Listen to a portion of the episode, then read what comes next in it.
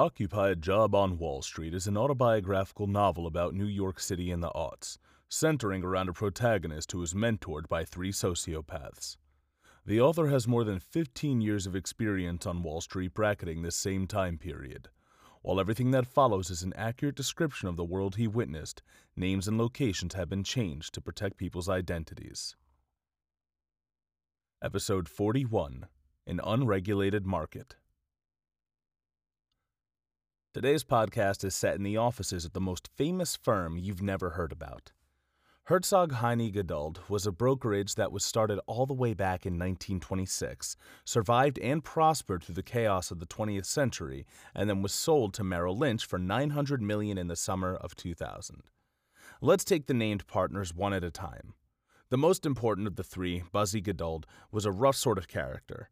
On the other hand, this is a guy who also cornered the New York City donut cart market in the 1960s, back when you had to break some legs to get things done. When looking him up to see if he was still alive and what he did with his hundreds of millions, I see he's still in the business, and in fact, just last month opened up another donut shop on Astor Place. Max Heine I never met, but Michael Price of Mutual Shares was his protege.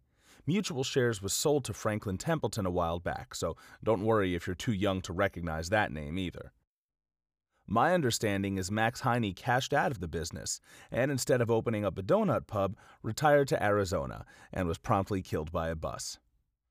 John Herzog I can't speak authoritatively about either, but Herzog is the most important name of the three. It's what you referred to when you described how their company traded 15% of the NASDAQ volume during the internet bubble crash of March 2000. Alongside Spear Leeds, itself sold to Goldman, Herzog dominated the NASDAQ markets as they opened up to the retail market and caught the wave as those stocks went from being traded over the counter to electronic. I recently picked up a copy of John Herzog's book and had to suppress a giggle when I read the inside of the jacket. This is what it said This intimate memoir would be more believable had it not happened on Wall Street. It's an unconventional story for that place. It's about integrity, not greed, where wrongs are quickly righted and fairness is never mistaken for generosity. For Herzog, the reward is sharing success with all who made it possible, and his story tells us how that happened. Let me tell you, this is not how I remember Herzog Heine Geduld. As a young guy, I walked into their office on Washington Boulevard for the first time and was almost mowed down by traders racing mountain bikes around the lobby. One of the traders careens away from me and smashes into a glass conference room wall. He jumps up and gets right in my face, swearing and asking what I'm doing wandering around like a dipshit on their race course. He quieted down a bit when I told him I was a client, but still told me to fuck myself as he went back to pick up his bike and pay the other trader. A little startled, I get into the elevator and pull out my Blackberry. I didn't care about checking email, it was just a status symbol back then. You always wanted to be on your Blackberry in the elevator. I walk onto the trading floor and see Buzzy yelling at a client. They go back and forth about some trade for a while, while Buzzy gets more and more wound up. Finally, Buzzy screams out, You motherless fuck! and hangs up the phone. He turns to his open mouthed assistant, throws his pad at him, and says, This account will be redeeming. Hit him with a $50,000 service charge on the way out. Talk about an education. They're not teaching you this stuff at Wharton.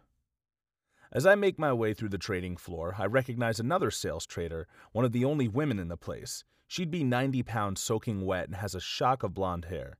She whips her chair around, and I see she's put on 20 pounds since I saw her two weeks ago, all of it on her chest. I'm agape at the size of her new boobs. Each one is the size of her head. She sighs loudly, points at her eyes, and says, I'm up here, pal. I'm embarrassed, but the trader near to her yells out, let him stare, you paid enough for them, you slag. She growls and throws her phone at him, and as I walk away, I can hear a couple of coffee cups careening across the desk. There's a crowd around the vending machines, and I discover one of the interns lost a bet and has to eat one of everything until he throws up. The other interns are cheering him on, and the more senior traders are betting on whether it'll be candy or chips that are the catalyst to make him hurl. The chips have it, with an expired pack of 3D Doritos. When I sit down with my sales trader, she's too busy to talk to me, so I listen in on the conversations around me. The guy next to us seems to believe Magic Johnson got AIDS by going on the AIDS walk. Another trader gives an intern money for a cab and sends him to the New York Stock Exchange floor for a box of upticks. And that's all I remember about Herzog for now.